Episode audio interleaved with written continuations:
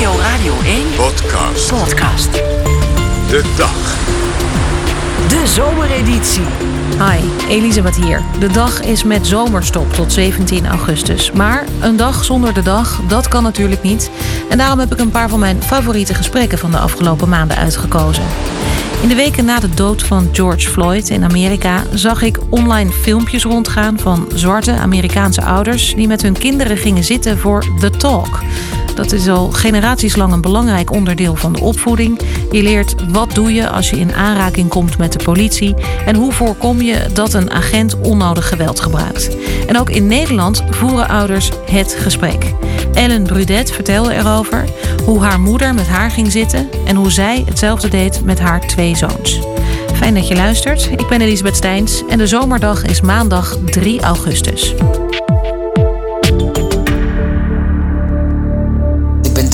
50. En vanaf dat ik klein ben, eh, heeft mijn witte moeder ons altijd gezegd: eh, Ellen, Nardo, jullie zijn hier geboren. Je praat plat Amsterdams, maar you will always be brown. Zij zei bruin.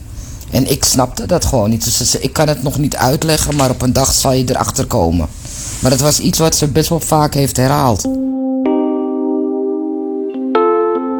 Ellen is Ellen Brudet moeder van twee zoons en oprichter van Colorful Goodies, een winkel in Amsterdam Noord, waar ze onder meer poppen verkoopt die ze zelf als kind miste, namelijk poppen met een donkere huidskleur. En Ellen weet meteen wat ik bedoel als ik haar naar het gesprek vraag. Ze kent het van jongs af aan. Mijn ouders hebben dat gesprek, laat ik zeggen, mijn moeder heeft het gesprek met me gevoerd toen we erg klein waren met mijn broer en ik. En als kind zijnde begrijp je dat niet. Totdat ik eh 15 jaar was en mijn eerste baan kreeg in de gevangenis in de keuken. En dat een collega toen tegen me zei van, ja maar jij bent anders. En ik begreep niet wat hij daarmee bedoelde. Maar hij bedoelde eigenlijk te zeggen van, jij bent anders omdat je hier bent geboren en je praat plat. Toen zei ik, nee ik ben bruin. En toen zei hij, nee, nee, je bent niet zoals hun. En toen zei ik, hè? Hoezo? Zoals hun. Ja, dus met andere woorden, je bent niet eh, zwart genoeg. Maar mijn moeder heeft me altijd geleerd, je bent nogmaals hier geboren, maar je bent gewoon zwart. En je zal dat onherroepelijk gaan eh, merken in bepaalde situaties in het leven. De ouders van Ellen leerden elkaar 63 jaar geleden kennen. Een zwarte vader en een witte moeder in die tijd in Amsterdam Noord was niet makkelijk, vertelt ze. Haar ouders kregen met veel racistische opmerkingen te maken. Met haar vader sprak Ellen niet veel over dat onderwerp, maar met haar moeder wel. En zij zei telkens: Ellen, je bent bruin. En wat bedoelde ze daar dan mee? Eh, ze wilde eigenlijk zeggen dat ik op mijn manier harder moest knokken om iets te bereiken. En dat bleek dus later, toen ik ouder werd, ook wat ze ook daadwerkelijk bedoelde. Dat ze ook tegen me zei van ja, dat bedoel ik eigenlijk. Want ehm, je hoort me praten en je denkt een wit iemand, maar als je me ziet ben ik donker, weet je? Dus ze probeerde uit te leggen dat ik toch harder mijn best moest doen. En dat stukje heb ik meegenomen in mijn opvoeding naar mijn jongens.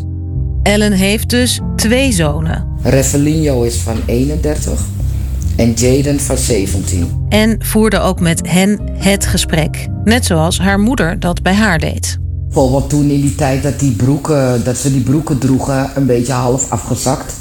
Zeg maar, daar praat ik over tien jaar geleden. Toen zei ik al van doe dat nou niet, want je hebt al een stempel. Want je hebt, je hebt locks, weet je, van die eh, vlechten. En dan nog zo'n afgezakte broek, dan ben je zo'n stereotype crimineel. Nou, dat wil je niet vertellen, maar dat wordt, zo word je wel gezien door de maatschappij. En wat zei hij toen? Dus ja, dat vond hij niet leuk. Hij heeft mij ook echt altijd gezegd: Mama, ik vind dat u een beetje te veel zout op alle slakken legt. Tot twee jaar geleden. Toen zei hij: Mama, alles wat u me heeft geleerd, dat komt nu uit. Toen zei ik: Hoe bedoel je? Toen zegt hij: Ja, dat stukje etnisch profileren. Ik zeg: Nou, en had ik jou dat niet uitgelegd, hoe jij daarop moet reageren, dan was je de angry black man. Maar nu weet je het verbaal heel goed af te weren met je mond, weet je, door te zeggen: van hallo, I know my rights. Maar jij bent dus echt met hem gaan zitten van etnisch profileren, dat komt voor in Nederland. En daar moet je Ja. op een bepaalde manier Ja. op reageren. Hoe, wat heb je gezegd? Hoe ging dat gesprek? Nou ja, kijk, weet je, hoe je het went of keert, black people hebben be- bepaalde temperament. Weet je, ik ben bijvoorbeeld een schreeuwlelijk. Als ik, als ik in emotie praat, dan komt het schreeuwerig over voor de witte mensen. Maar dat is gewoon een temperament. Weet je, en als je dat als jongere doet naar bijvoorbeeld een politieagent, dan kan het zomaar zijn dat je de boeien geslagen wordt. Terwijl je eigenlijk temperamentvol emotie, uh, met emotie reageert. Weet je, dus ja, dat soort dingen, dat moest ik dus gaan uitleggen van... Uh, kijk uit op de manier hoe je reageert. En om dit nou zeg maar zo aan jullie uit te leggen is het heel moeilijk, want uh, het zijn momenten die bepalen. Weet je, en mijn zoon die belde mij een keer op en die, die zei van mama, ik ben hier met twee agenten, die oudste dan. En uh, er is een probleem en nou, ik zat met hem aan de telefoon en het enige wat hij, wat hij op een gegeven moment... Want ik werd boos om die situatie, want het ging om een ID die hij niet bij zich had. En ik werd boos aan de telefoon en toen zei hij... Mama, maak je niet druk, I got this. En de manier hoe hij sprak, toen had ik echt zoiets van... Wauw, I'm super proud, want dat is hoe ik jou heb gezegd hoe je ermee om moet gaan. Dus hij werd niet boos, hij bleef gewoon rustig en hij had die agenten in, in zijn pocket. Alleen maar op de manier hoe hij reageerde. En dat is best wel triest eigenlijk, want, want ze, ze deden heel denigrerend. Weet je, en, dat, en ik, werd, ik wilde door die telefoon kruipen op dat moment. Alleen hij had zoiets van: nee, I got this. En hij zei gewoon op een hele rustige toon van, uh, tegen die agenten van... Uh, luister dan, jullie kunnen wel zo tekeer gaan... maar ik, ik verhef mijn stem niet tegen jullie. En uh, ik praat normaal tegen jullie. Dus ik eis ook gewoon dat jullie ook normaal met mij omgaan. En die agenten konden niks anders doen dan hem ja, normaal behandelen.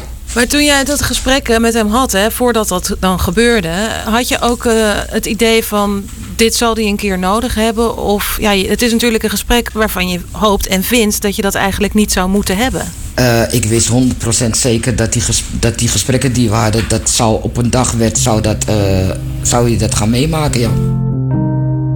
Dat, dat wist ik. En dat heb ik nu ook met Jaden. Die, Jaden is 17 en die heeft ook zoiets gehad van tot vorig jaar van... Nou, ik weet het niet hoor mama, ik maak dat allemaal niet mee. Ik zie geen kleur en dit is dus zo. Ik zeg nee, dat is allemaal goed en wel. En maar om het heel even uh, keihard door de bocht te gooien... als jij met uh, je vriendjes uh, Kees en Dennis um, bij iemand thuis bent... en er is nooit wat aan de hand, want die ouders van Kees en Dennis die houden ontzettend veel van je. Totdat die iPhone weg is, ben jij de eerste die erop wordt aangekeken. En dat is heel vervelend om uit te leggen. Maar het is wel iets wat wij als donkere gemeenschap continu meemaken. En op welke leeftijd begin je met uh, die bewustwording uh, aan je kinderen mee te geven? Vanaf de geboorte, zeg ik. En waarom? Dat klinkt heel gek en dat begint bij het product. Het eerste wat een kind moet zien bijvoorbeeld, als een kind zijn ogen open doet, is een, een knuffel of een poppetje waar die zich mee kan identificeren. Die op hem of haar lijkt. Daarom is onze winkel ook begonnen daarmee. Weet je, ik bedoel, dat is het, het concept achter Call It Goodies. Uh Weet je, de identificering, het herkennen in een product. Dat is de allereerste bewustwording die een kind moet meekrijgen. Die ik nooit heb gehad als kind. Ja. Waardoor ik dus alleen maar wit wilde zijn en op mijn moeder wilde lijken en blauwe ogen wilde hebben en glad haar. Is dat inmiddels wel veranderd? Oh, hel yeah. ja. Maar het is natuurlijk wel echt een heel raar, heel raar idee dat jouw moeder dit tegen jou heeft moeten zeggen en jij tegen je zoon van inmiddels 31 en nu weer tegen je zoon van 17. Eh, zie je dat veranderen nu dat um, er meer bewustwording is en meer protesten op gang zijn gekomen in deze afgelopen periode? Kijk, uh, wat het aller, allerbelangrijkste is dat mensen het uh, begrijpen dat, het, dat er pijn is. Weet je? Er is gewoon pijn in, in bepaalde, uh, op bepaalde punten. En dat, het, het, stukje begrijpen is al een begin. En uh, wat ik heel belangrijk vind, of wat ik hoop eigenlijk, is dat zoals nu de Black Lives Matter movement in Nederland echt op gang is gezet, uh, dat het geen hype is. Mhm. Weet je, dat het niet iets is van nu en van goh, ik ga even mijn profielfoto op zwart zetten en eventjes meedoen met een paar dingetjes delen en uh, in december dan zijn we weer voor Zwarte Piet. Weet je? Nee, zo werkt het niet. Het, het, het zijn dingen die bewust moeten blijven. Weet je?